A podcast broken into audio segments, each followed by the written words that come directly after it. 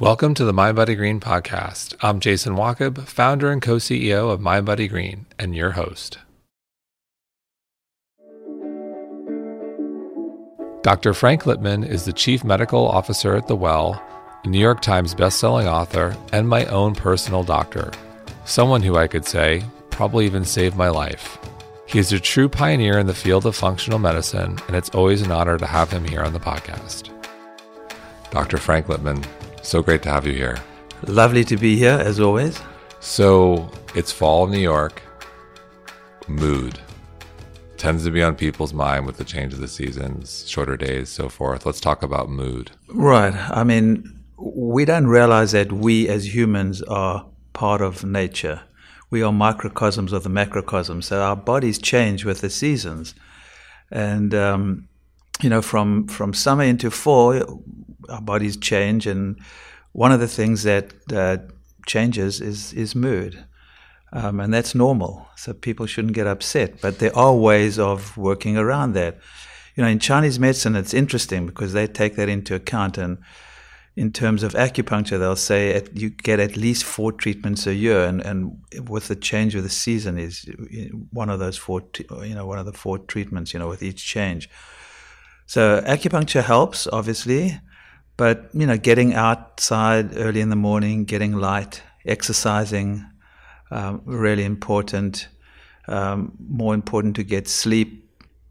Um, and then, you know, if you need some supplements, uh, sometimes even probiotics can help because, you know, most of us don't realize that the gut is a second brain. So I just saw a study fairly recently that they found certain strains of probiotics actually affect your mood. Hmm. So uh, you know, probiotics are. Do you know which ones offhand? it was a type of lac- uh, Lactobacillus helveticus, I think, and then a, another strain of bifidobacteria. But I don't. I have no experience with it. I just sure. saw that recently, and, and I'm you know obsessed about the gut, and, and I do think how the functioning of your gut and how your gut is affects your mood. So it's interesting that they're coming up with probiotics that may affect your mood. Interesting. So don't be nocturnal. That's that's a big thing. When the days are shorter, make sure you exactly. get out, you get some sunlight. Don't just. Most important is getting some sunlight and just moving your body more. Got it.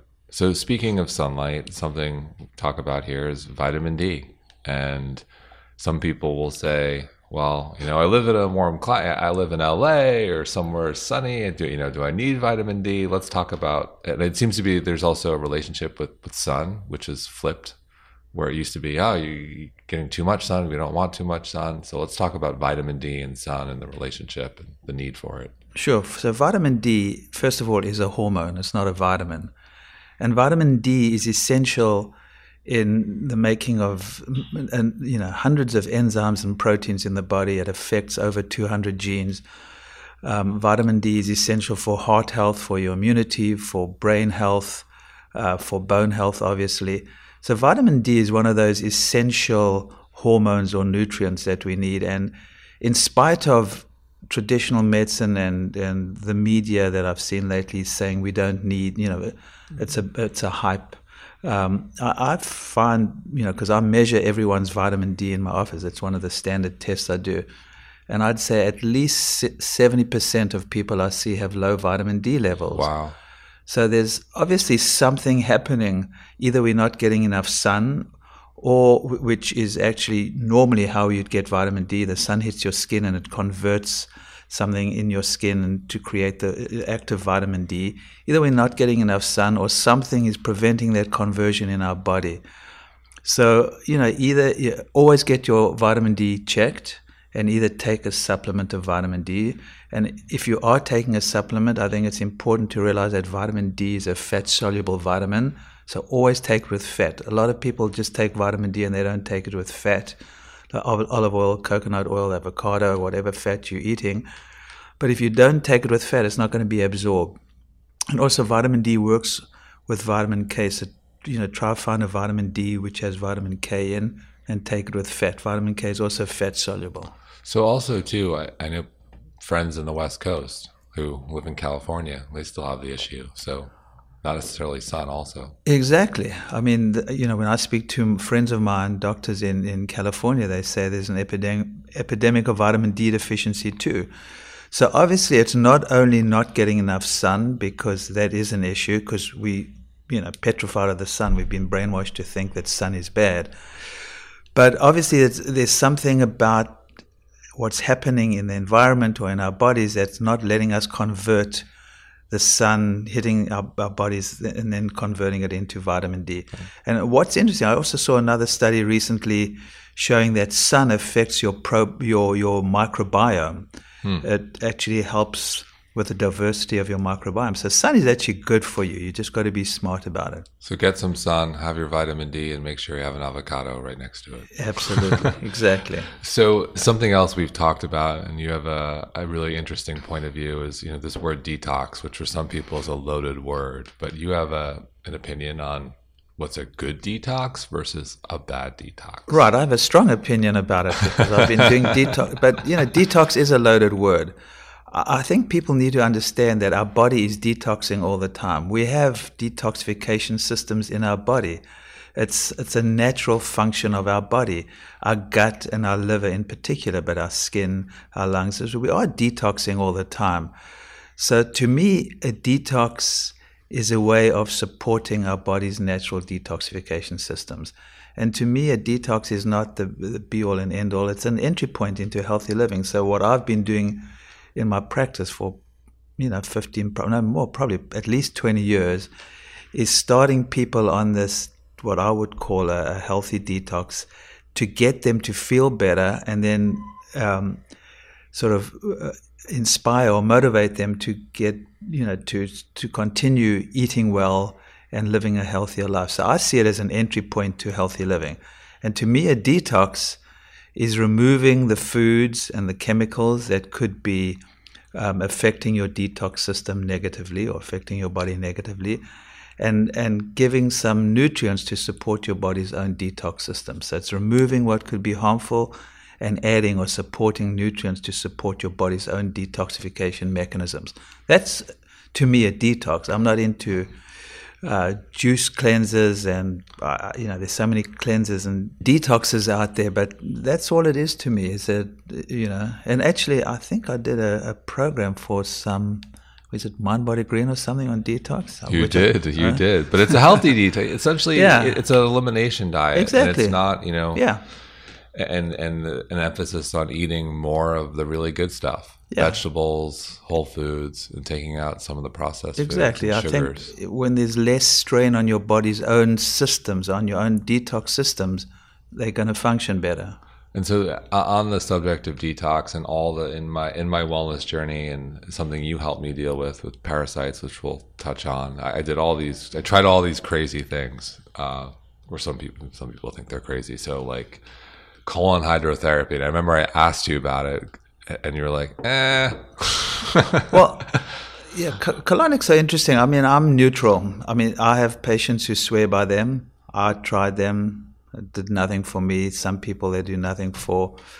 Um, so if someone wants to do it, that's fine. It's not something I actively recommend, but I don't think it's necessarily harmful.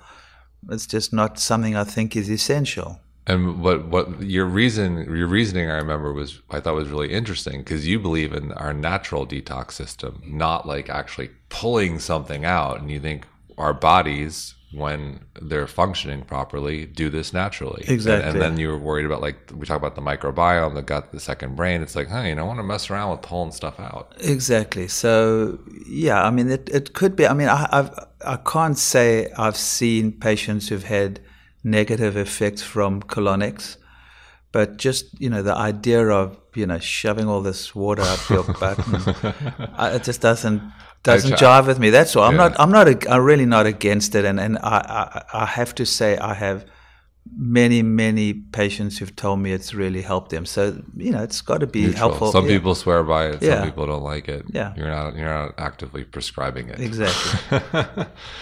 So on those lines of like your patients and what you're seeing, something you know we've talked about, and I think is just a general theme right now culturally is anxiety. And so when someone comes in to see you and they're suffering from anxiety, what are some of the first things you recommend in terms of diet? Well, anxiety is interesting because it's complicated. You know, anxiety, uh, th- there's so many reasons why we're anxious from, you know, you can blame from your parents down to, to everything else. Um, but, you know, the first thing I do with anxiety is clean out the gut because, you know, we just mentioned earlier, the, the gut being the second brain. I've seen you know, probably hundreds of patients who, when you do a detox or you clean out the gut, you remove the foods that could be harming you, um, you support, um, or you, sometimes you need to kill um, the the the, bac- the, bad bacteria, the bad guys in the gut. So you use antimicrobials. I would I've seen hundreds of times when we do this type of thing, anxiety gets better. Now that's probably one cause of the anxiety. Um, you know, some people need therapy. Some people need to exercise more. Some people need to sleep more or sleep better. Um, some people need to get more light. There's so many natural things one can do for anxiety. Um, I use herbs a lot. There's um, some some magic nutrients that I find just take the edge off. L-theanine is one of them. GABA mm-hmm. GABA is another one of them. Magnesium can help. Great for so, sleep too. Yeah, and sleep often the people don't sleep properly because they're anxious or they're right. stressed. So I think anxiety is obviously there's a low grade epidemic going on, um, and especially in younger people. I think uh, I see a lot of you know millennials and even younger who are anxious for some reason. It's very common. You know, my daughter's a, a therapist and she works in my office, and her practice is full of young millennials who are anxious. So um, I think anxiety, the, probably the, the, the last resort, and, and, definitely not the first resort, and, and usually it's not necessary, is drugs. There's so many healthier ways of dealing with anxiety. Sure. And one of the things I love about uh, are many things I love about you, but one of the things you mentioned drugs. You're you're very open to everything, and sometimes you'll say, you know, all right, we're going to try X, Y, and Z. And then other times you said, you need to take the drug. And I remember years ago when I came to you and I, I you know, my gut was all messed up and I actually was getting anxious and I'm someone who doesn't get anxious. And you said to me, I think you have a, a bug, a parasite. And turns out I did. And I said, you know, what do I do, Frank? You know, do I do the herbs and all this? You're like, you need to take the antibiotics and then you need to supplement with the herbs. Right. And right away I was like, no, we need to take this, period. But we need to supplement with the herbs, and you have a whole process for the herbs. Um, when you have situations like that where you're like, how do you look at like East versus West, and what do you think most people miss there? Is it an openness to both? Yeah, I think to me it's not even. I, am not conflicted at all because when someone needs drugs, I'll give them drugs. It's you, you, you know most of the things that I see in my practice, you don't need medication.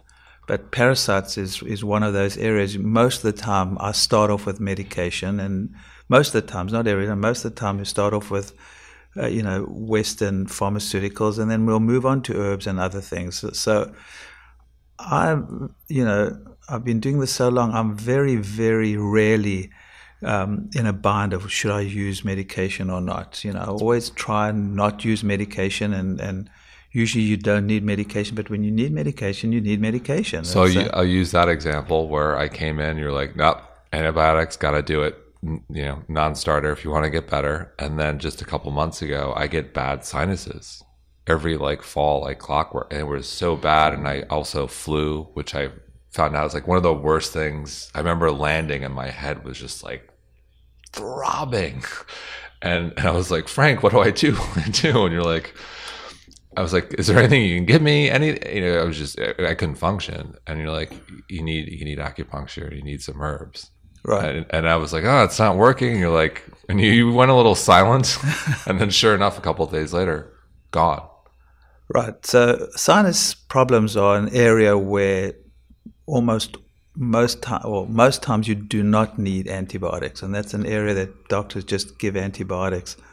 My experience has been, you know, close to 100% of times sinusitis does not need antibiotics. Occasionally, I'll give antibiotics when everything else is not working. But it's it's very rare that you need antibiotics for a sinus infection. And I, w- I was amazed how I just gave it a couple more days. I noticed how you know, as as the wise doctor, you just became a little silent, and then sure enough, I went away and it went away. Um, something else, you know, in, in, my wellness journey, my personal wellness journey, you know, I've talked about my, my parasite and, and sinuses. And another thing that I discovered a couple years ago, and seeing you, you know, my I'll be I'm 45. My father died of heart disease, something we've talked about, and I wanted to get a little more sophisticated around preventative testing, and went to you know, you did a, did a bunch of labs, and one thing that stood out like a sore thumb was my homocysteine, and you know, homocysteine is supposed to be under 15, ideally around 10. Mine was 63 and I remember you called me and you're like, and you told me, and I knew it was serious because you called me. Um, and I, I, did some, and you said it's a mistake. Take it again. Took it again. Wasn't a mistake. And, um, and why having it that high can lead to clotting, strokes, blood, like catastrophic yeah. clotting, like really serious. And so, right. and I'm a guy. I see I'm pretty healthy. I take care of myself, but I was like, holy cow! Like, wow.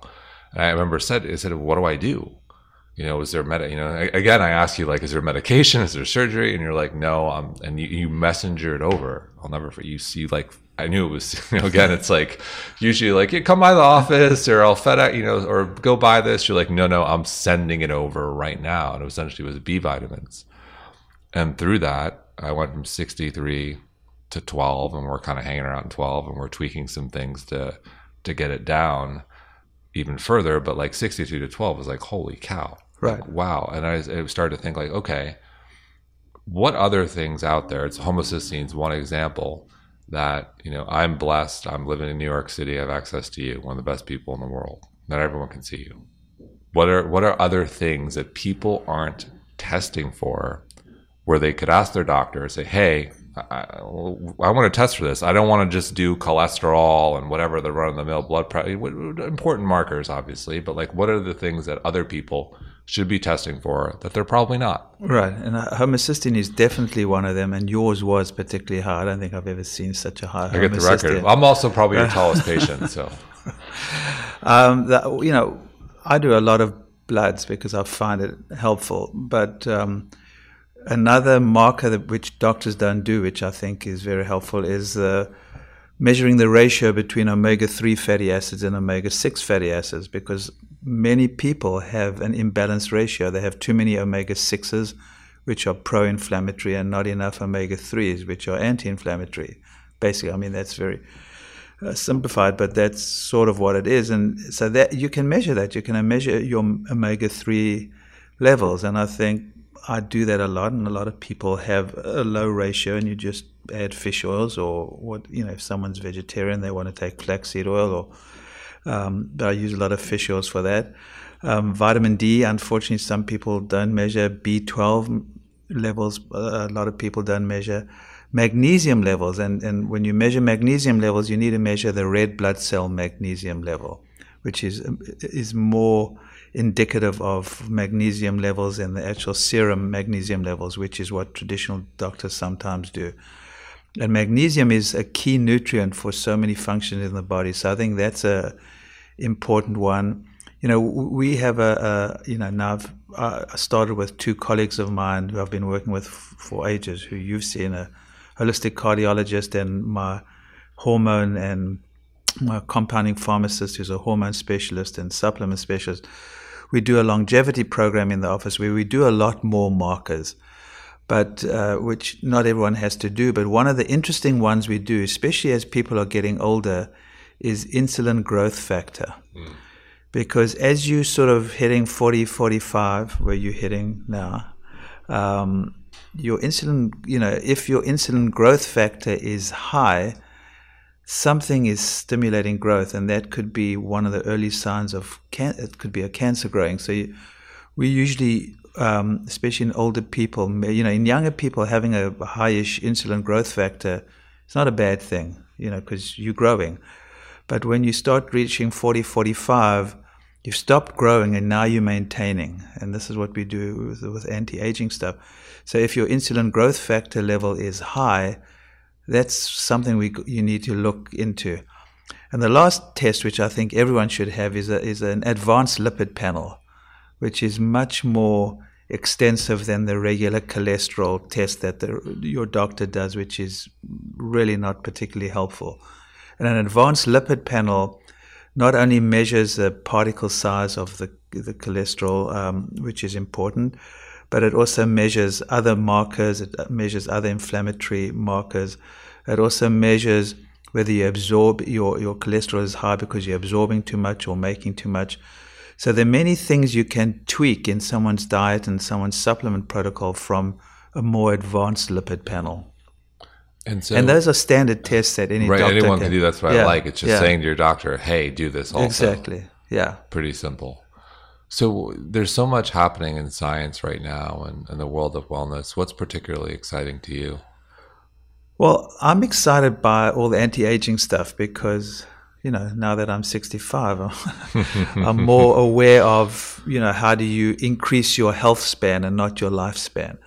So there's a big push towards finding markers and finding ways of improving people's health span, how long they stay healthy, rather than just improve, you know, increasing their lifespan. And what I find particularly interesting is a lot of the science today is confirming what I learned years ago in Chinese medicine.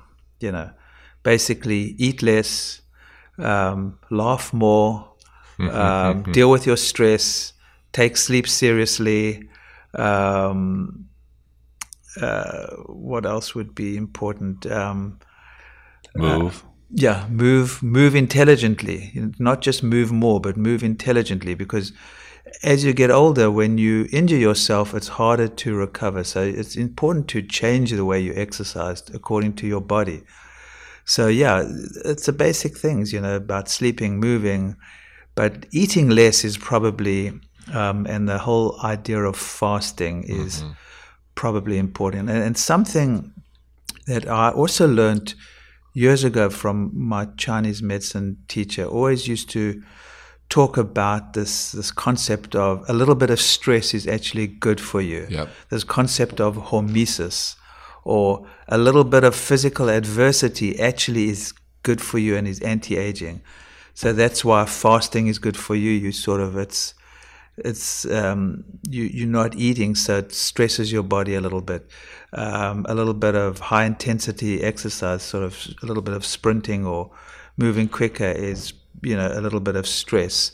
Going from hot to cold, a little bit of stress. All these things that um, are really stressful, short-term stress on the body are actually good for you. They they this they're stressing your body a little bit enough to stimulate what we now some people are now calling these longevity genes. So back to fasting.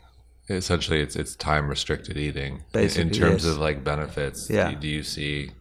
Is it 13 hours? Is it 14? Is it 16? Is it the whole? Like, what do you? What's your opinion on that? Well, you know, they say it starts, you know, the changes this the, the concept of autophagy, where your body starts clearing debris um, starts at about 14 to 16 hours. Um, I get people to slowly increase it. You know, 12 hours is better than 8 hours and go to 14. And then I try get people to work between 14 and 16. I try to do 16 hours every day. I will have my coffee in the morning, uh, but, you know, I, by the time I eat, you know, later today, I'll have brunch or, you know, lunch. I just eat two meals now a day. I don't have breakfast. So that's pretty easy for most people, and I'm I'm getting seeing incredible results with you know just telling people to skip breakfast. Mm. Um, and that's not for everyone, and and I think people often need time to get into it because in the beginning it it's a little bit difficult, but as you do it more and more, it becomes easier and easier. And you know, I don't really get hungry anymore. It's it's really interesting. And I eat two meals a day, and I'm totally fine with two meals.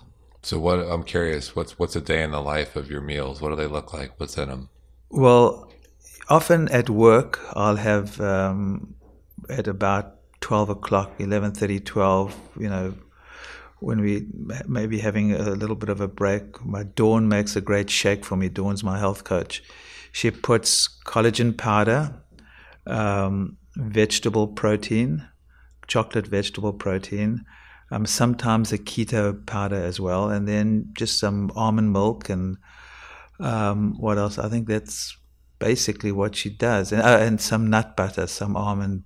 Um, some almond butter, and it's delicious, like having a chocolate ice cream for for lunch. Okay, so we have to bring. You brought up nuts, so I have to ask you about nuts. You know, yeah, I love nuts. Nuts but but great. all are you? You know, our, our our dear friend Dr. Gundry doesn't like all the nuts. How do you? How do you? What's your take on on nuts and cashews and? Well, cashews lectins? aren't really nuts. So ca- ca- cashews, but so cashews probably are the worst. If you're going to choose nuts, are probably not the best nuts to eat. I'm, I'm, I think there's something to the lectins. I'm not saying you know everyone should eat tons of lectins. I, I, I think the more damaged your gut in is, the more problems you have with your gut. Probably the more lectins you eat are, are, are a problem.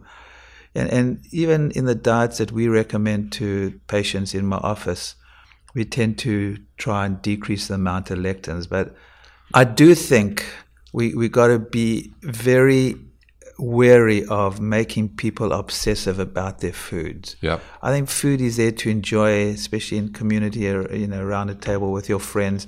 To make people so obsessive about their food is not healthy. So you know we encourage people to decrease lectins, but we don't even talk about lectins per se.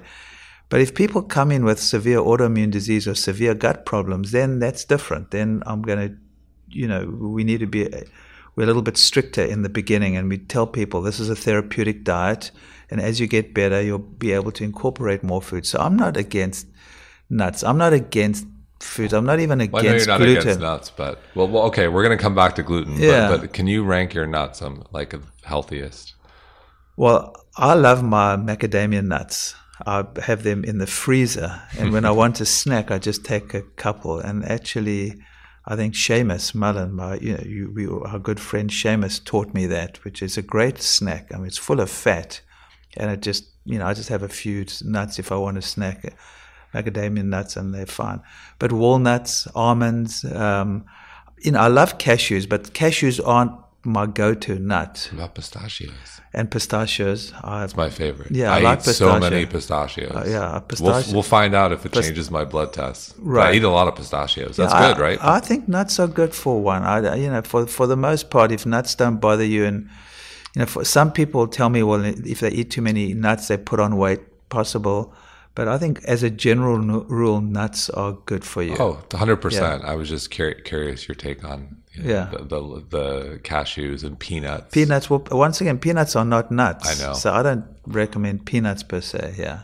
And so back, I want to backtrack. The Yeah. man who loves, who I loves to, who's not a big fan of gluten says, I you know, Well, um, I was just in Europe and I had too many croissants, and I don't have a problem with, you know, I've started thinking about what is the problem with gluten? Is it gluten? I'm not a fan of gluten, don't get me wrong, and I think in America, gluten is a problem. But, you know, when I go to, and if I have, you know, too much gluten, if, if I do, which I hardly do here, you know, I actually feel it in my joints. I don't feel good. But when I go to Europe and I was eating two croissants a day, um, I was fine. I was in Amsterdam and uh, no problem. I had, um, uh, there's a wonderful chef in New York City, Ryan Hardy, who, runs Legacy Records and Pasquale Jones. He buys, um, you know, uh, from speaking to him and, and knowing him well, the way he makes his bread, he does use uh, wheat as part of it. He uses organic wheat, which has not been sprayed with glyphosate, which we should talk about. And then he ferments it for a week. He ferments these different grains together, and then he makes this most unbelievable bread I've ever tasted. It's delicious, and I, I can eat it, and I don't have a problem with it. Now, I'm not saying it's a, something healthy to eat, but if you are going to eat bread, um, you know, a bread like that that's been fermented, that's organic, that hasn't been sprayed with glyphosate. So, so gluten is a problem. Gluten is it rather what we've done to gluten in America, um, and is it possibly even what we sprayed it with? Because glyphosate, which which is the active ingredient in Roundup, which is used mainly on genetically modified foods, is in America used to dry crops. Most grains are dried with glyphosate. So you spray, you know, most of the grains that we're eating are, have been sprayed with glyphosate, which is also a registered antibiotic. So, what is the problem with the gluten? I'm not sure. So I want to go back to you eating croissants on vacation because that made me think of someone else we both know, also Jason Karp, who who had ser- crazy serious autoimmune right. uh, on the podcast, and he, and he was saying how, you know, he's like, you know, I think we've all found this. You go on vacation, you're going off the diet, you're enjoying foods that you know maybe would give you a flare up, but you're totally fine. Right. So I'm curious, how much of it is it in your opinion, being on vacation, a little bit more relaxed and less stress? And let's talk about that. You know, that's Absolutely. something that's hard to measure. Of course, it could be that. No, no question, it could be that. I don't think it's just that because I've heard too many times people telling me the same thing. And, you know, um, I definitely can eat uh, more gluten in Europe than I can eat here. There's no question. And I, I've heard this hundreds, probably thousands of times now from patients, sure. all saying the same thing. Sure. But I, I, I, I agree with you. I think is it partly, you know, not not having stress and being on vacation. I'm sure that's part of it. Yeah. But but I think I guess where I'm traveling is with within our world, the wellness world. You know, for some people, it's like okay, something's wrong, and they change their diet, and they go from feeling terrible and struggling to feeling amazing. And often, uh, those choices and the diets they embrace can become religion.